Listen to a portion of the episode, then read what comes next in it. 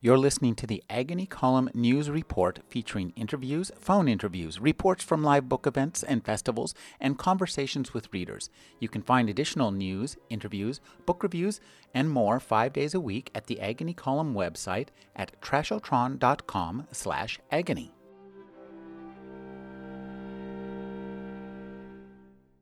But your guns are not the answer to our political problems.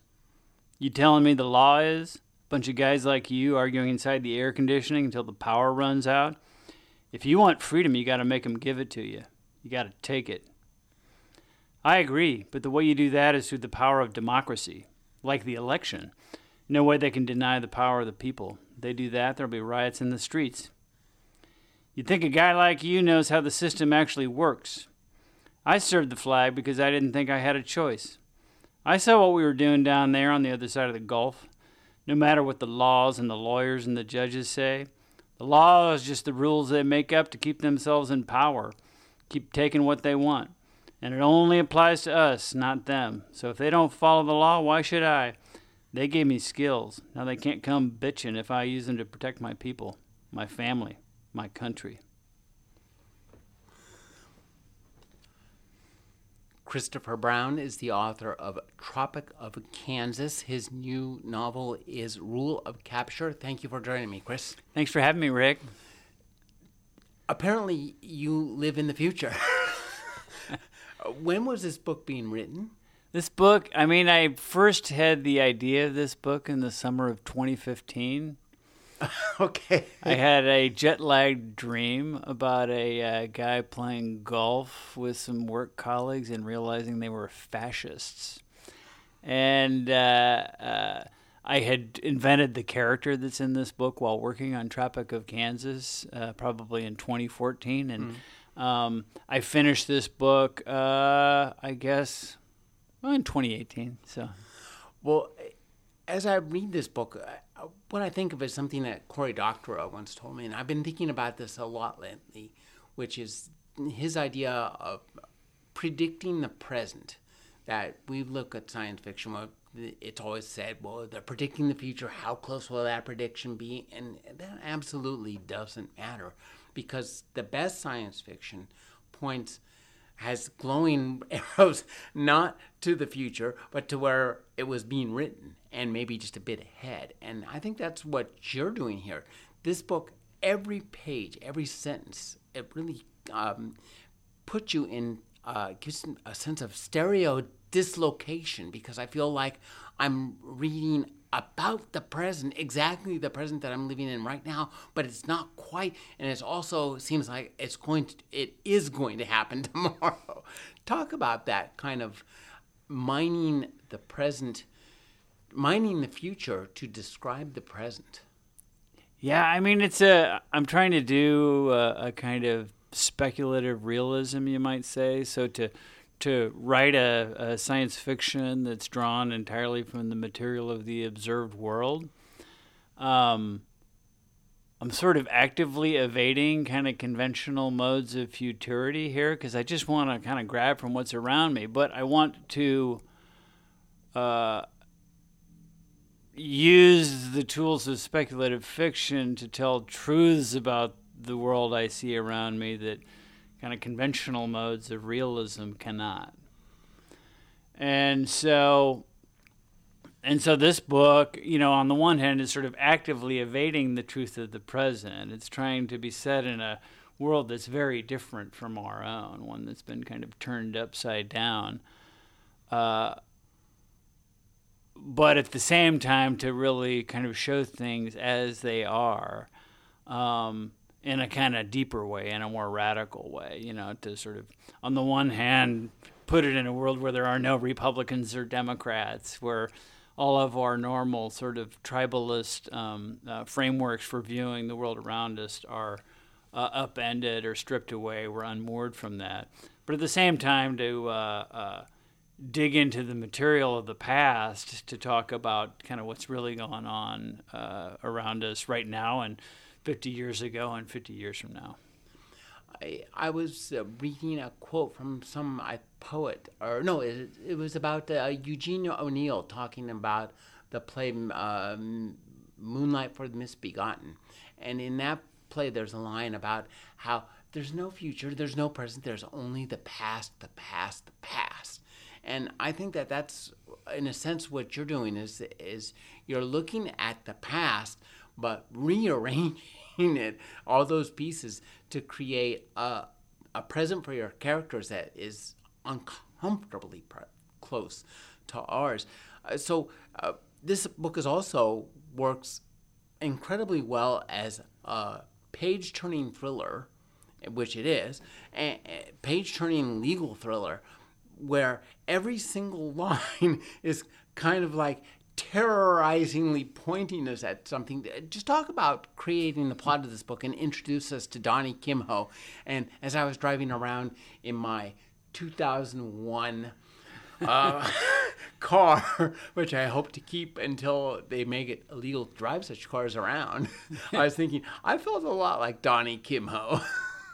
Yeah, well, so Donnie Kimho is uh, he's a burnout criminal defense lawyer, a, a, reasonably smart guy who, but who doesn't really have the world's best work ethic or sort of attention to uh, uh, taking care of his personal life, and is a con- and and has some sort of uh, frayed po- political ideas in the context of his world, and so he finds himself washing out from sort of establishment lawyer jobs, both in big law firms and in government and finds himself working as a criminal defense lawyer, taking court appointments in a U.S. drifting into totalitarianism.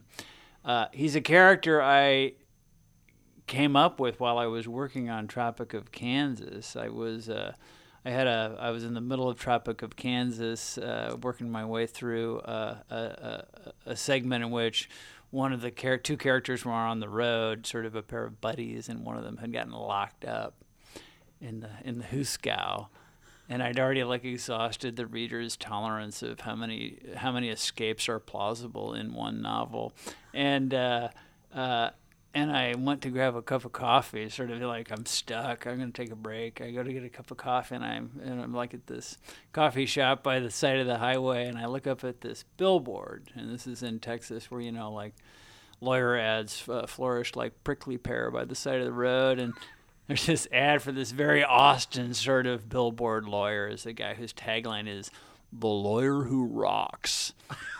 because, you know, to get the kind of clients who want to have a lawyer who's also in a band, right? right? And he's got like he's got like a tie on and like a biker jacket.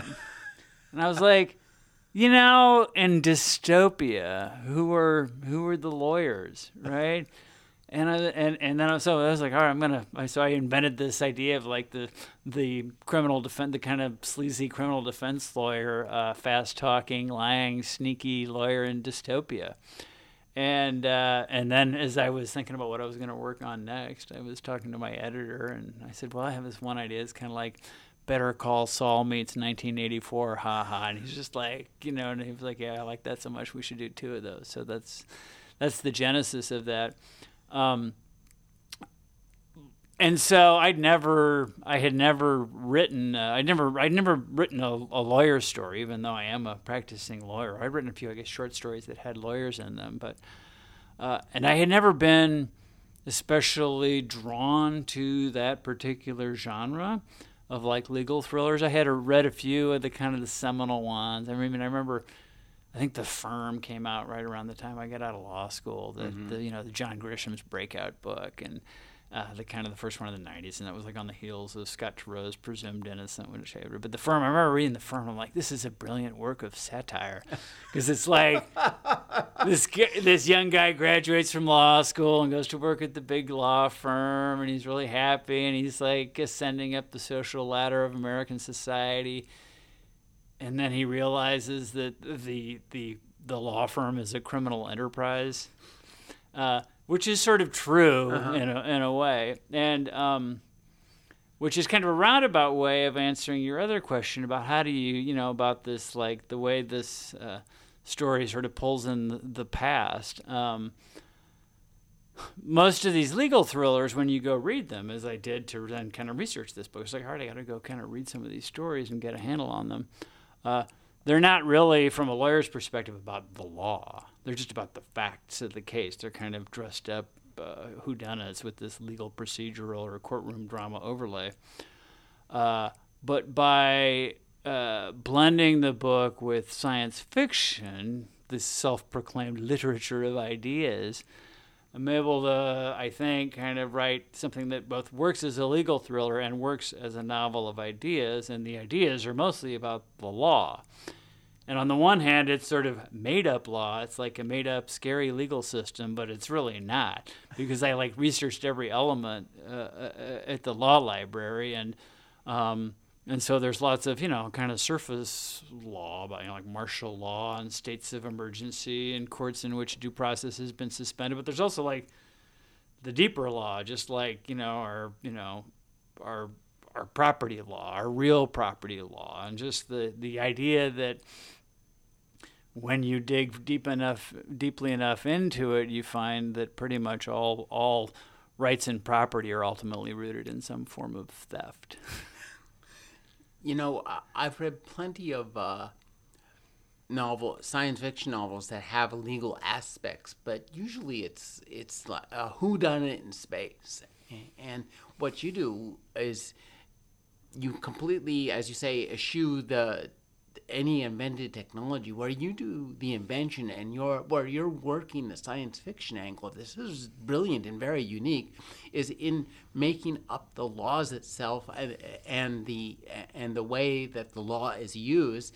And while on one hand it's clear you're doing you're on all sorts of great creative invention um, it, it also um, is it it's based in, in this you know perception of, of reality and, and that's kind of scary stuff. I think in a, in a sense a book like this i think lays great claim to the horror genre. I mean more so i mean it's more terrifying.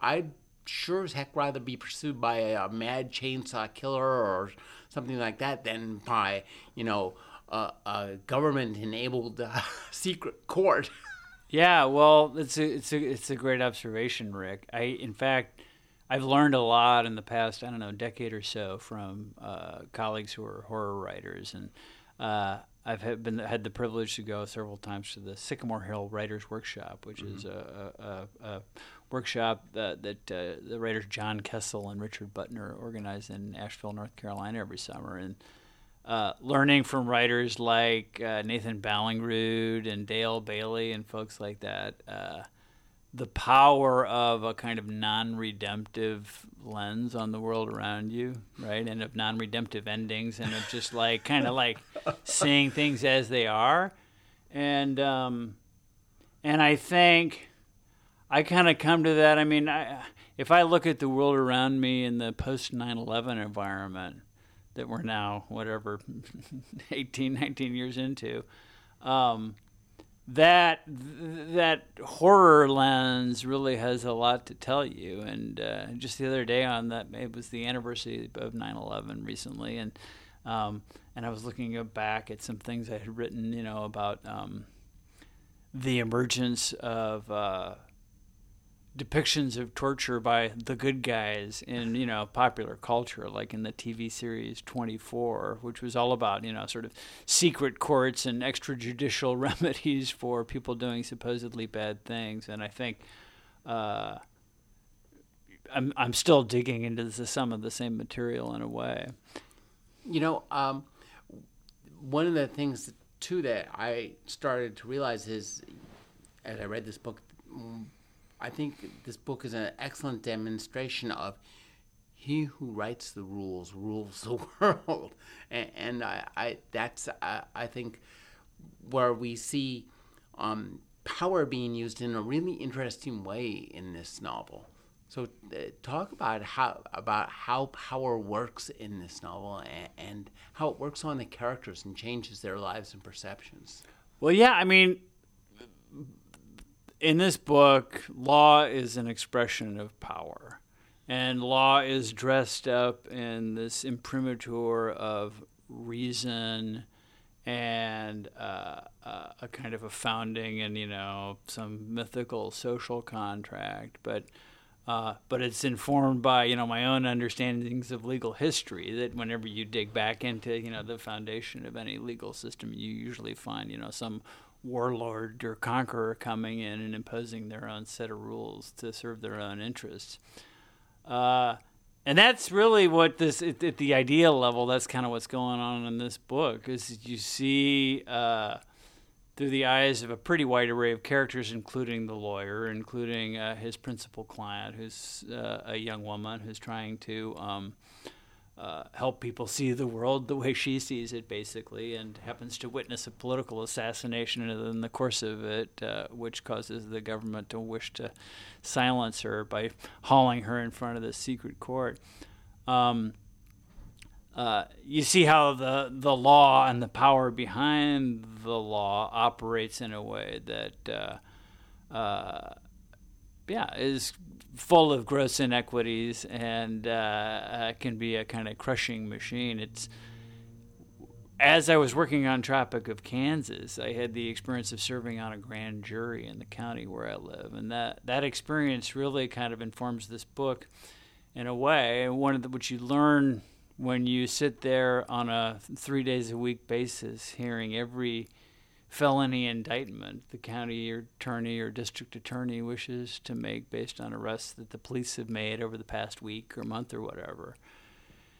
You see how uh, how often it is that uh, uh, defendants in the criminal justice system are guilty, but the things of which they're guilty are things that, in the grand scheme of things, are not really all that criminal and that the way in which those laws are enforced on an everyday basis in this country is often extremely inequitable. Uh, and uh, and so you have a lot of people out there who are guilty of violating basically unjust laws and have their lives permanently marred uh, uh as a consequence. Um, just this morning I was reading a story about the kind of the erosion of the moral culture in the border patrol about all these border patrol agents sort of talking off the off the record uh, to newspaper reporters about how you know if you spend a lot of time caging people for nonviolent acts it starts to you know starts to get uh, eat away at your soul pretty quickly. Uh, and so that's this book is kind of trying to use the legal thriller to sort of dig into all of that material uh, about the border, about the idea of who gets to live here, about the idea of how just really is the criminal justice system, uh, and use that science fictional element to help you kind of see all those things from a fresh point of view.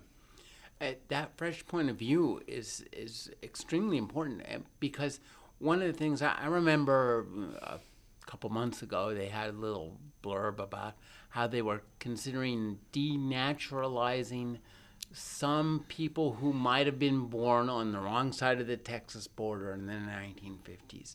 And my first thought was, that is the tip of that denaturalization iceberg, and it's gonna come back as a vengeance. And here it is. I thought the the mingling of the present and the future and the past in this book is, is super brilliant because you it, it's like eat, uh, eating a meal with all sorts of flavors that like weave through it and, and make one another stronger in very strange ways. So, uh, talk about denaturalization, your experience with it, uh, if you've had any, especially legal experience, and how it works in, uh, in this book. Yeah. So the the in this book, there's a, a, kind of a domestic emergency court that's been set up to deal with uh, uh, a rising, uh, you know, perception of like domestic terror on the part of basically people who are kind of like green occupy types who want to, you know, kind of fight for real change in a in a sort of climate change ravaged U.S. Um, and essentially, one of the remedies uh, or punishments that this court administers for uh, perceived betrayals of fidelity to the country is denaturalization, the the fancy lawyer's way of taking your citizenship away. And in the current environment in this country, we do hear a lot of talk about denaturalization. Of which started kind of after I had started writing this. Is my editor just he kind of gives me a hard time about you know, was just just please stop or write a utopia because every time I send him something, then he like you know opens the paper in three weeks and there it is. Um, the um, uh, so there, the, the denaturalization currently is administered mainly in the context you describe, where like you're really a foreigner. We found out that you weren't really born in the U.S. and there there there apparently have been you know issues in these border towns, you know, like where I live in Texas on the border, where you have these cities that have a, a national border running between them, but they're really kind of one metropolitan area, and people move back and forth and people would get birth certificates, uh, fraudulent birth certificates to say they were born, you know, a quarter mile away on the other side of the river in some instances. Um, but there are precedents where even your so called birthright citizenship of those of us who are born on U.S. soil uh, can have that taken away.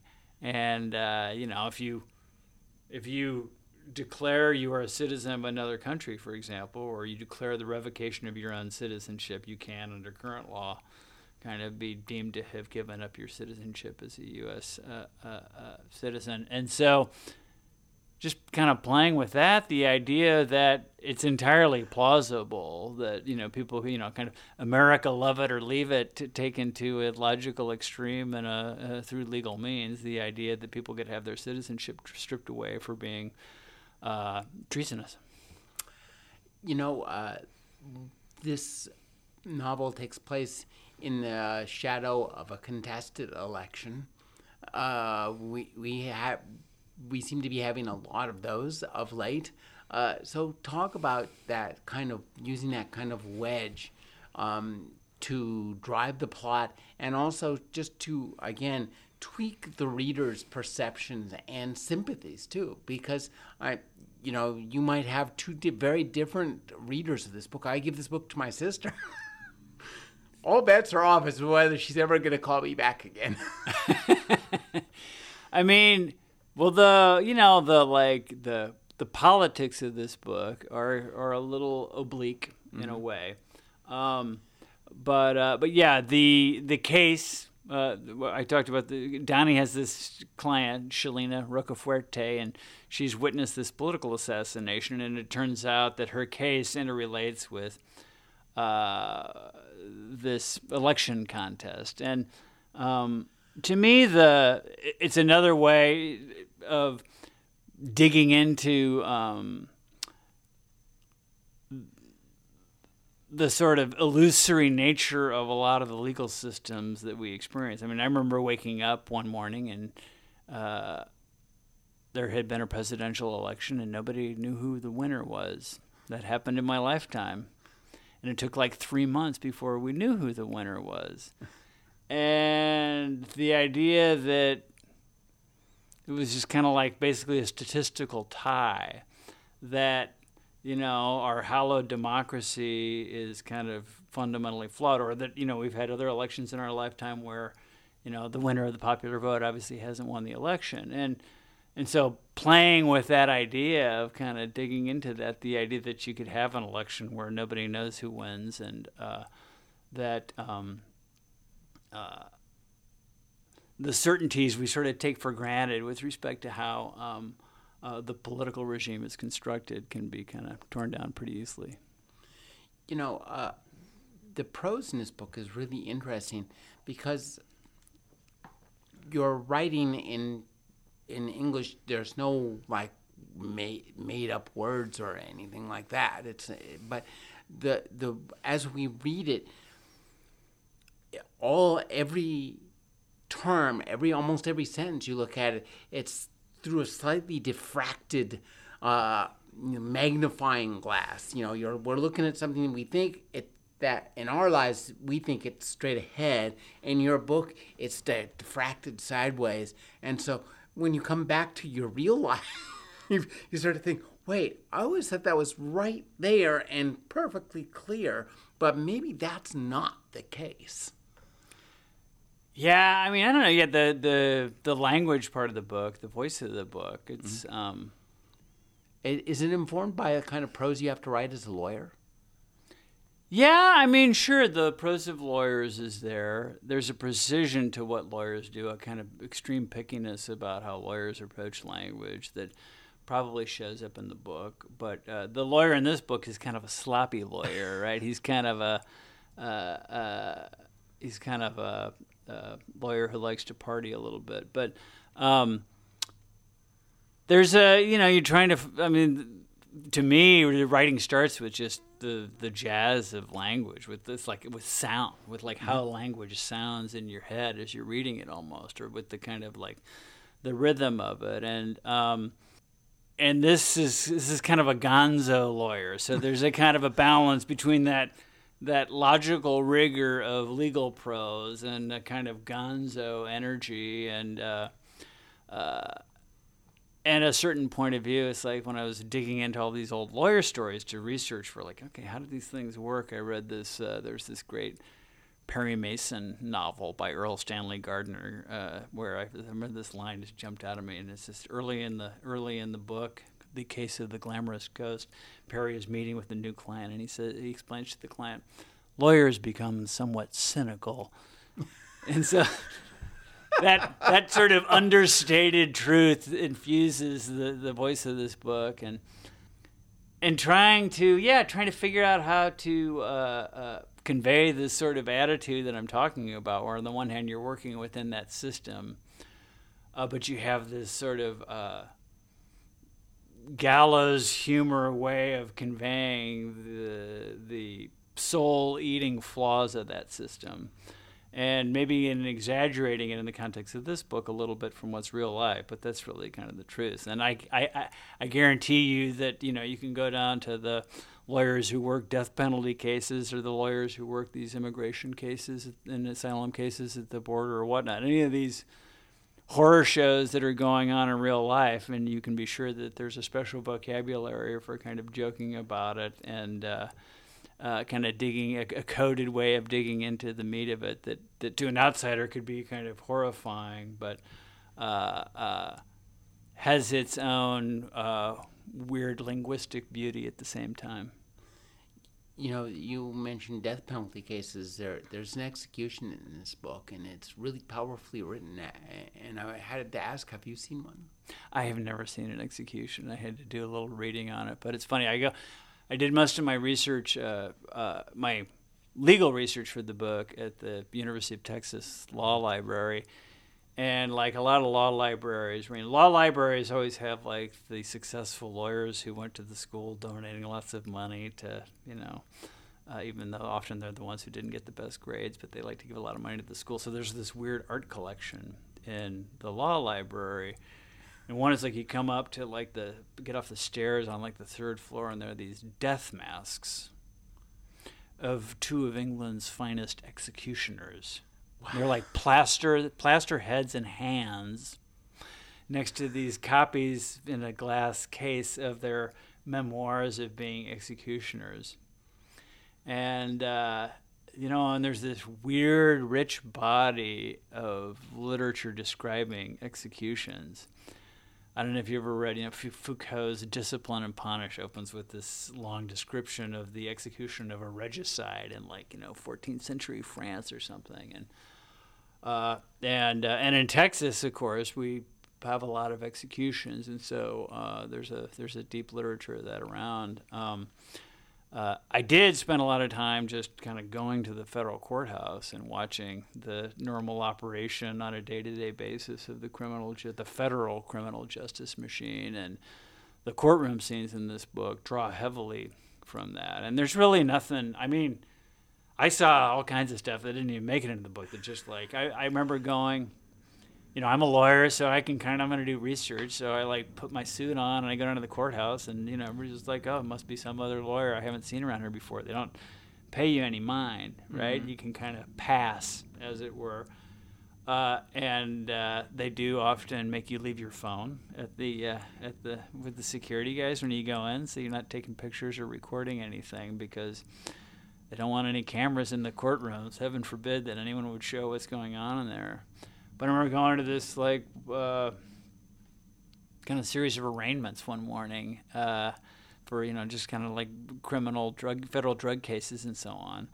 And you go into the courtroom, and before the judge gets there, and before even the defendant or the defense counsel are there, and the like prosecutors are in the in the in the like uh, federal agents are just there shooting the shit with the clerks and they're talking about the defendants in a really kind of dark and negative way talking about the nationality of the defendants and uh, their you know uh, legal status as immigrants and so on and just kind of like small talk over coffee there in the courtroom but like in a really like true dystopian way.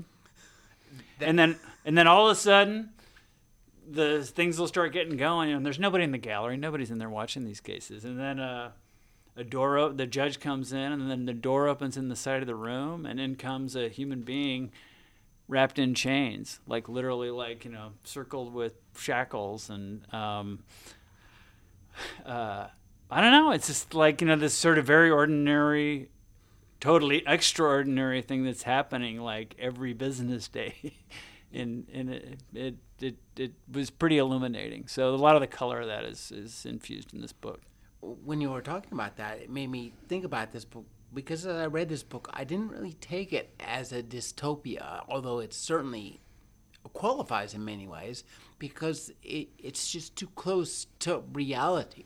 I mean, it, if this is a dystopia, we're living in a dystopia. We're living in this in this dystopia, you know, five years ago, five years before the book or so, and, and I, I think that makes you really question uh, that the dystopian genre uh, as being, you know, uh, an imaginary, extrapolated genre, as opposed to uh, this is like, uh, you know, gritty urban realism.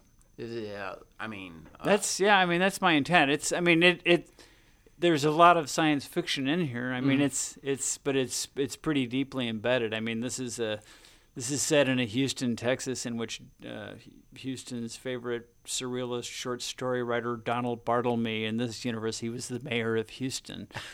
um, you know, which is, but that kind of alternate history stuff is pretty deeply embedded in a way that, uh, like Easter eggs in a video game. For those who like to read texts that have those kinds of things going on, they're there. Mm-hmm. Uh, uh but if you're not looking for those sorts of things, you should be able to just blow right past them as you're reading. They're just sort of deep background because the core of it is all yeah, absolutely. It's it is a kind of urban realism, uh, maybe put up to a little bit of a funhouse mirror of you know, uh, or a, through a little bit of a speculative prism. I I have to ask: Are parade clubs a real thing? Parade clubs were a real thing in uh, Houston, uh, like at least before World War One. Explain what it is in, in, in what in reality and in, in your book. well, I mean, when I was uh, when I moved to Texas 20 years ago, I was working in one of the big uh, Houston law firms in their Austin office and they had a little history of the law firm video that would play on the on the on the TV screen in the lobby, and this sort of parade of the founding partners. Um, uh, I mean, the the firm was it was called Baker Botts, and the Baker was like the grandfather of Secretary of State James Baker, right? And uh, and they had that guy Captain Baker, who famously was the guy who did the butler did it came from that that the butler did it came from a phrase that Captain Baker had, uh, where he solved the crime involving a murder that led to the saving of the endowment of Rice University. Go figure. I, that's as much of the story as I can accurately remember. But the video included an image of Captain Baker in his fancy 19th century mustache and a military uniform. And I had thought that was some Confederate uniform, and I was like, "Why are we showing you know videos of people in Confederate uniforms?" And one of my history buff uh, partner said, "No, no, no, that's not a Confederate uniform. That's from a parade club, from a Houston parade club." And so these were these like military fraternities for like young professional men in like 19th century Houston where they would go like marching and you know but kind of like quasi militia and there's I mean you Jeebus, can you, you, can derive your own like uh, uh, uh, undertones or overtones of what that likely was really about. But they were all kind of these were kind of like the preppy establishment kids. Of mm-hmm. Houston's a kind of like Houston is like Greenwich, Connecticut, or Chevy Chase, Maryland, like mixed with Texas. It's like this sort of it's there's this you know it's the place that gave us Wes Anderson and you know that movie Rushmore. That's like those are very there's Houston is a funny place, and so the parade clubs in my book are imagining that idea kind of mixed with like contemporary militias and uh, and sort of running with it. So yeah, there's there's an alternate history element there, I suppose. Well, I I mean I I was it reminded me of a book I read about uh, by Erik Larson about the last ambassador to Nazi Germany, who was somewhat, or, or Germany when it was becoming Nazified. Yeah. And, and it just, that, those are really the, like the parade, the brown shirt parades. Yeah. That's exactly what they were doing. Well, yeah, and so and where's that? This book, yeah, I mean, I'm trying to do kind of. I'm waiting for this to happen. I'm surprised it isn't happening now. To be well, honest. we need our we need our Weimar trigger, right? this is like this is set. The, I mean, the kind of the setting of this book is kind of an American Weimar. It's like uh, the U.S. has lost a war with China and been kind of humiliated on the world stage. And you know, in reading this book, you were talking about it being kind of a realist, you know, just quote unquote dystopia. Uh, I was like, well, where are there any stories of like lawyers in dystopia or like detectives in dystopia? And what I thought it was like, oh, it's like those Philip Kerr, uh, Bernie Gunther novels, mm-hmm. the like stories of a detective in Nazi Germany or in Weimar Germany, and uh, and so there's a lot of that kind of mood uh, infused in this book, and uh, and I have a lot of family that lived in Germany uh, before and during World War II, and and have some, kind of some sense of that from uh, family lore, and wanted to infuse uh, this book with a lot of that. I I think that uh, it, it's so interesting to to immerse ourselves in in this world that has so much in common with our world, but is also at the same, same time absolutely different. And I have to ask about just uh, the the nuts and bolts of putting together, you know, the the page turning plot that drives this book because you have a, a plot that, in a sense, could come out of you know a, a number of you know current day thrillers, but you've written it uh, through through the lens of it's like if Matt Taibbi and uh, and uh, and uh, Hunter Thompson on a science fiction novel. It, it, it has that very interesting uh, kind of sarcastic perspective. It's a good way to put it. Yeah, I mean, um, yeah, lawyers become somewhat cynical. I I mean it's funny. Yeah, I mean it is plot does not come naturally to me. I mean these this book and all my stuff starts with character. Mm-hmm. I kind of start with I have like an idea of I have the characters and I have an idea of uh, the kind of book it wants to be. Uh, but I have to kind of write my way into it, and it's really hard and an inefficient way to go about it. But um, uh, for me, at least, it kind of produces the results I want. Um, I would say that that, that approach is produces a more organic feeling book, to, to my mind. That when you have to surprise yourself and work your way through the plot, you're guaranteed to surprise and shock the reader pretty much all the way through. Well, I mean, yeah, maybe you're right about that. I mean, it's a good point of view, and I, uh, I think I mean, for me, it's the only way to write one that I believe, right? Mm-hmm. I can't. I just don't have it. I mean, I can. I'll have. I usually have an ending in mind, right? I try to write an ending so I at least like know where I'm going. But, um, but yeah, the plot of this book comes from character and uh, from the protagonist, the uh, and all of the other characters, and from the character of the world. You know, uh, the the you have some really great places uh, that this that this book takes place in. And it always it feels like like reading this book is like kind of being trapped in like the rundown urban part of town. Uh, so and, and, one of the things I liked was uh, the Submariner. Uh, which which is so interesting because you use a place that combined the superhero fetish theme with a sense of climate change languor. well, that's very Houston. That's in. Uh, uh, I mean, the that a real- neighborhood. that's Is the, that a real place? No, the Submariner is not a real place, uh, but you can see it from here. Um, it's in. It's very true to the neighborhood, uh, the real world neighborhood in which that's set, which is the Montrose neighborhood of Houston, which is kind of an old residential neighborhood, uh, like just west of downtown, and this is where my in-laws used to live uh, when I first met them. Uh, they, they, they themselves being refugees from the Argentine Dirty War. And uh, Montrose is a place full of sort of far out bars and uh, uh, and like groovy bookstores, and uh, uh, it's kind of a bohemian part of Houston. And so yeah, the uh, I don't know, and, and I think most of Houston is suffused with a feeling of climate change languor, and uh, uh, I mean, I, I when I was on my tour for Tropic of Kansas, I did a we did a reading in, in Houston the night Hurricane Harvey blew in, and you know, and just you know, getting out hours before the freeways were submerged like the cover of some 1960s J.G. Ballard novel. I mean, uh, a place like that needs a bar that's about you know getting drunk while being underwater. Uh, you know, and so I'd like to talk a little bit about.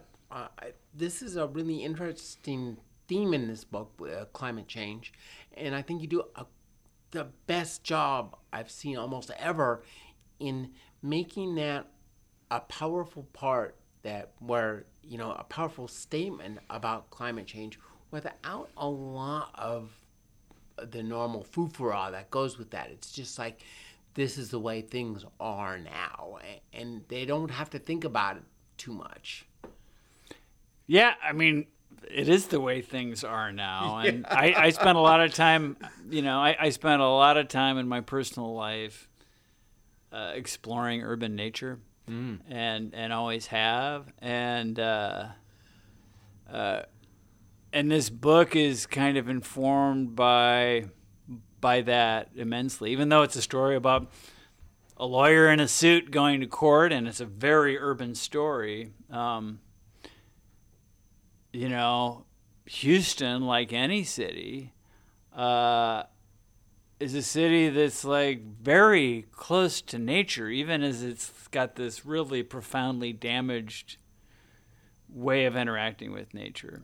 You know that, but that that's really interesting to me because I my take on the difference between uh, civilization and non-civilization is that what we're sitting in right now is absolutely 100% natural landscape in the same way that termite mounds are a natural part of the natural landscape. These are just we're just living in larger uh, ter- termite mounds. To- I totally agree. I mean, uh, the the we we construct these mostly false uh, binaries between human space and natural space, and the idea that there's our kind of habitat and there's nature, and uh, I'm very interested in breaking that down and attacking it and obliterating it, or at least making us a little more conscious of how false it is. I mean, uh, uh, my wife and I built our own house in a uh, in a trench uh, from which an old petroleum pipeline was removed. We built a little buried eco bunker, and one of the fundamental things when we did this, we bought this like brownfield lot that's like on the Colorado River in Austin. On one side is like the floodplain of the river. On the other side are a bunch of factories, right? In this like kind of industrial uh, Wow. uh, zone, and. And I was like, well, yeah, we need to preserve that memory of the pipeline that ran through here because um, the uh, that's sort of part of the natural history of the site, right? Mm-hmm.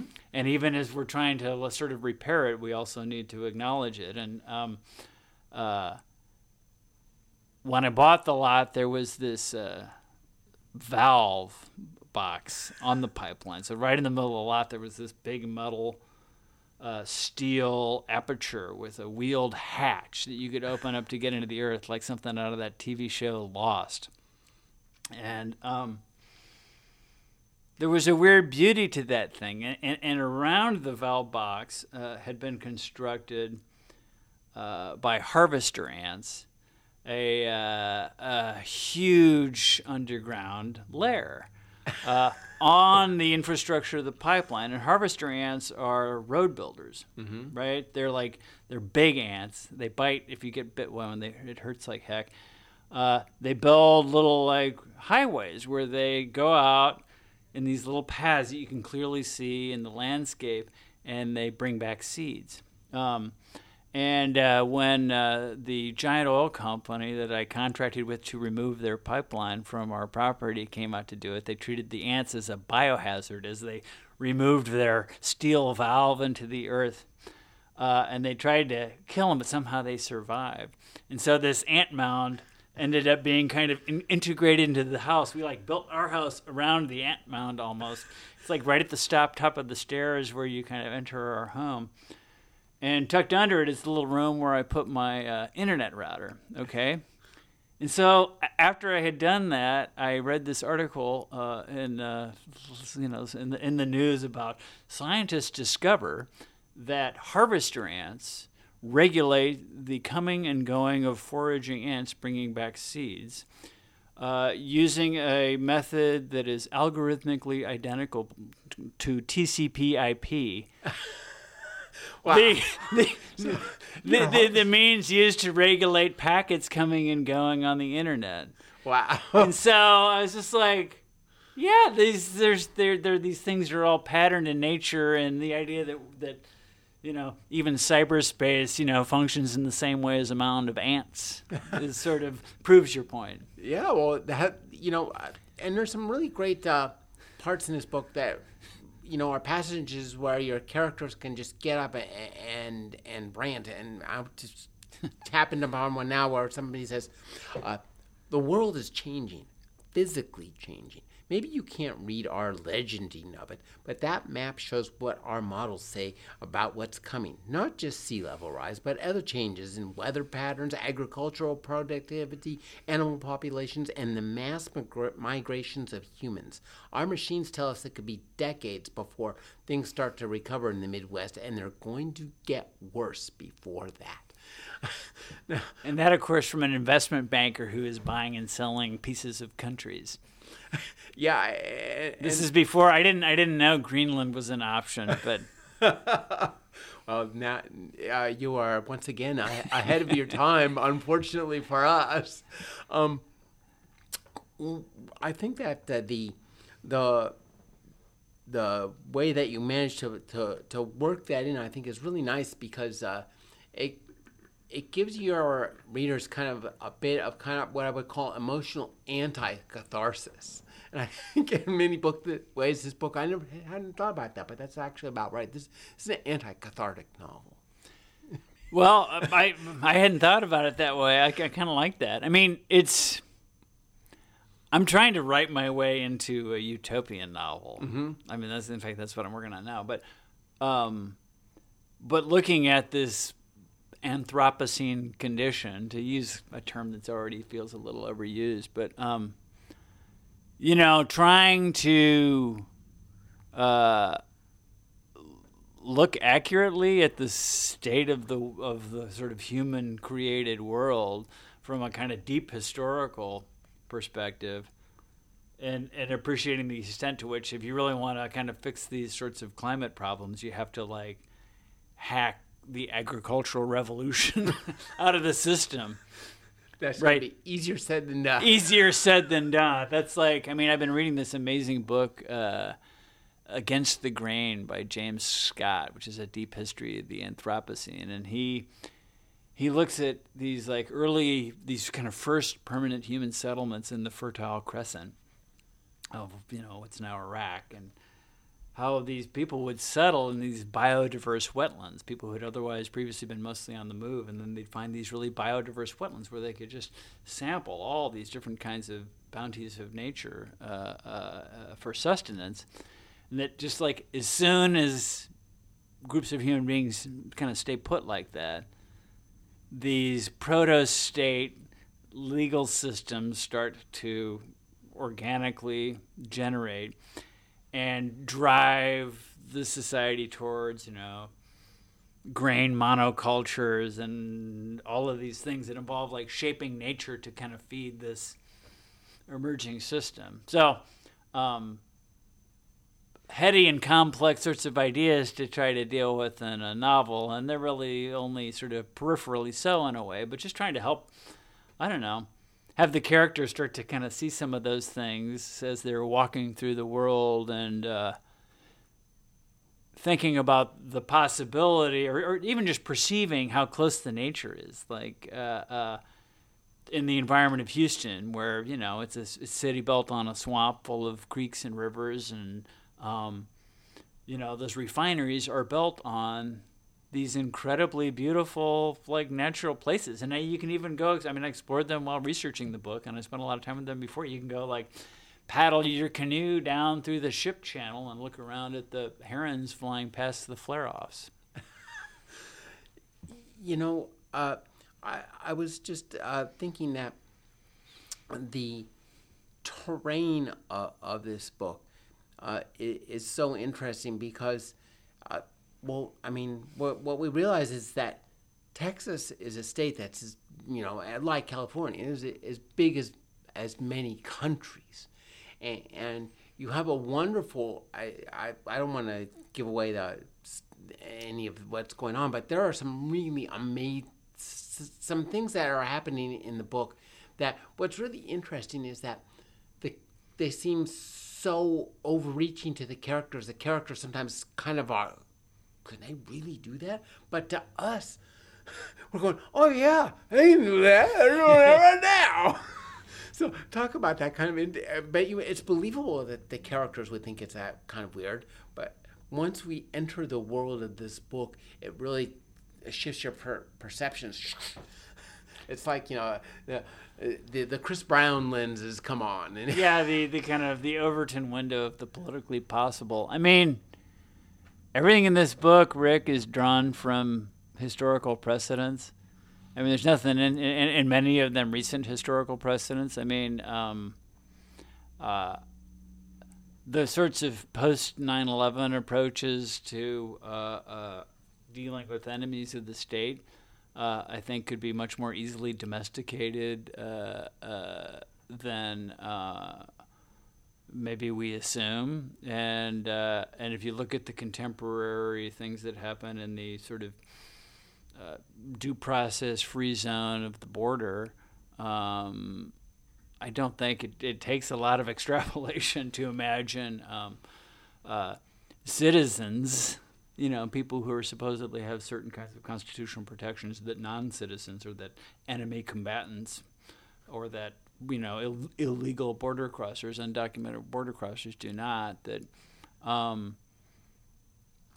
you just need the right kind of emergency. You know, the the ability to suspend habeas corpus, mm-hmm. which is the kind of fundamental right not to be unjustly detained but and, and locked in a cell by the authorities the power to suspend that is right there in the Constitution, and it's happened before, right? And one of the instances in which the Constitution permits it is, you know, times of you know insurrection or rebellion, and uh, you know, and what constitutes an insurrection or rebellion is sort of yeah is up to the law to define. Yeah, and the law serves power, and you know, it's just not that hard to imagine scenarios where things get you know a little little more rugged and um, uh, and there are plenty of plenty of precedents of uh, you know declarations of martial law. I mean, it was, I went. I was like, I don't know, go to the law library today and research martial law and see if there's anything out there. And like, lo and behold, there's like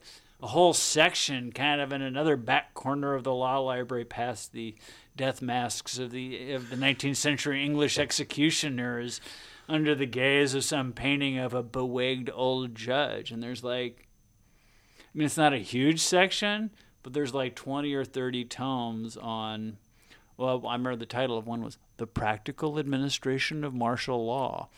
And these are guidebooks written by lawyers for how you administer military government, whether on a conquered foreign population or on a domestic population. And like in the U.S., you know, before World War II, it was pretty common for governors to use martial law to deal with, like, to put down labor actions and things like that. So, uh, Chris, one of the things that's fascinating in this book is the way that lawyers tell stories about the law and about themselves. Talk about. Did you research that? Yeah, well, I had never read, you know, that many lawyer stories uh, uh, kind of coming up, and uh, when I decided to write my own lawyer story and like I wanted to really dig into the material. So I read very far and wide in the area and uh, from the kind of you know kind of contemporary classic you know of you know Grisham and Turow and folks like that back to the mid 20th century uh, exemplars like Erle Stanley Gardner and kind of all the way back to some of the earliest 19th century stories. And it was really interesting because as a writer, you dig into this and it's like, oh, these stories break all the rules of, of fiction. Uh, you know, one of the most like basic rules of writing fiction and is show, don't tell, right? That you want to tell the story of the lives of the characters by showing them doing things, by kind of constructing it from the details of their lives, not from the as you know, Bob kinds of expository stuff.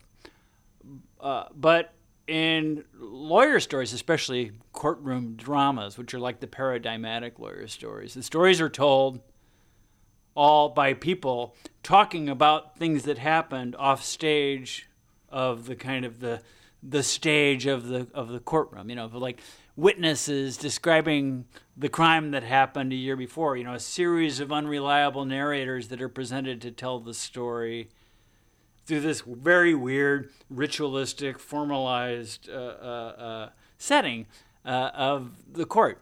And uh, it's a really weird way to tell a story when you think about it, right? It's one that we're all very familiar with, and we're sort of accustomed to its rules and to the way in which, you know, role defines character, whether it's, you know, the judge or the prosecutor or the victim or the defense lawyer uh, or the you know witness, and um, and another thing that's really fundamental to modern novels is like interiority of the protagonist, right? You want to know getting inside the protagonist's head and how they're feeling and and uh, you know kind of painting the picture of their own particular alienation and the you know their their stories of the self, their constructions of imaginary selves.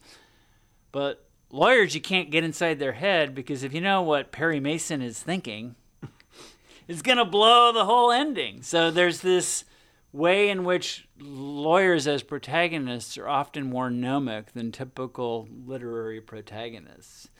And and their cynicism and their smart-ass quips often serve the purpose of giving you enough glimpse into what they're really thinking, but in a kind of oblique way that you can connect with them uh, without really getting into their soul.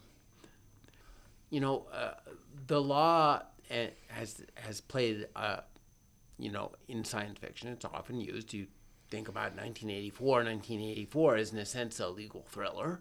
Uh, so, talk about how uh, the law and lawyers have been played and portrayed in science fiction.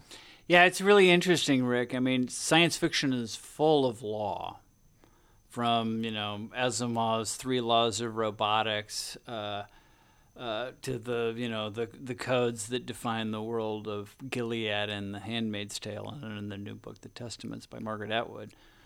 But very few lawyers and it's a kind of a, a, funny paradox. I mean, they're around, but they're usually in sort of dressed up courtroom dramas that are sort of anachronistic. The best example is there's like a Star Trek episode called Court Martial from the original series where there's like Captain Kirk gets court martialed for some like safety violation. And, and he's on a star base, and suddenly you meet Samuel T. Cogley Esquire, who's like the the, the, the Star Trek version of like F. Lee Bailey or something.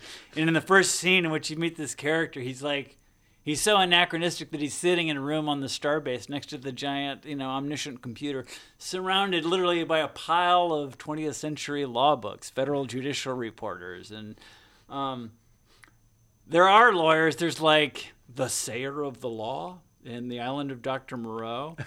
is the only the only uh, the only one of the animal human hybrids in that Wells novel whose species cross species is not defined. He's described as looking sort of like a Skye terrier with some of the characteristics of a goat, but he's he's a lawyer and he's promulgating uh, the law.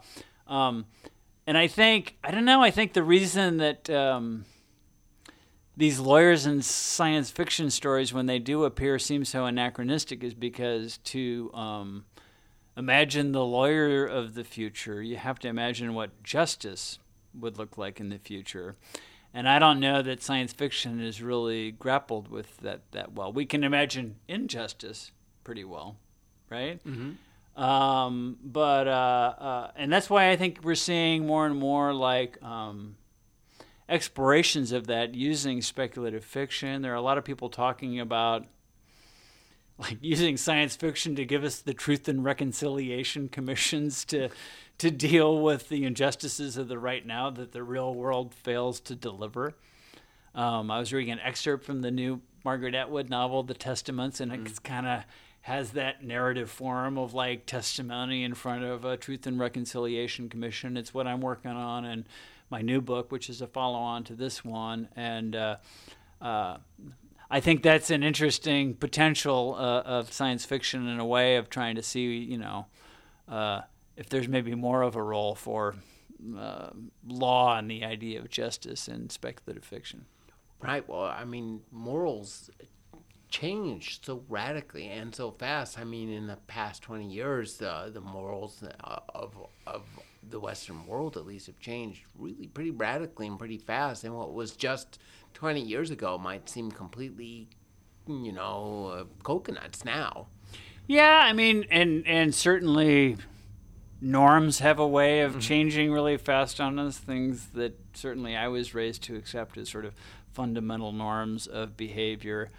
Uh, seem to have the ability to fall off the truck pretty quickly when we hit, you know, a little like s- speed bump in the zeitgeist. Um, you know, I just like think about these lawyers who wrote the memos that paved the way to the use of torture uh, after 9/11, uh, just to serve power, right? To kind of capitulate to their powerful clients. Um, on the other hand, you know, like as I was working on this book, Rick, I read that uh, Norman Mailer book, Miami and the Siege of Chicago, which is just like a first person reportorial account of going to the political conventions in 1968.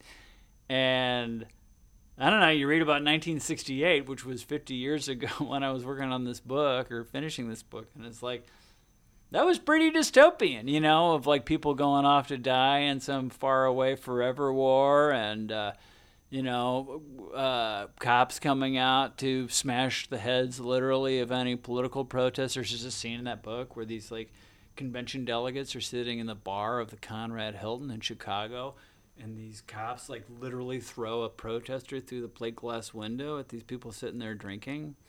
And so I think, you know, science fiction in our focus on the future, we tend to be a little ahistorical often. Mm-hmm. And then if you kind of dig back in and drop from the material of the past, you can find there's, you know, there is a lot more unevenly distributed dystopia out there if you just pay a little more attention. The new novel by Christopher Brown is Rule of a Capture. Thank you for joining me, Chris. Thanks for having me, Rick.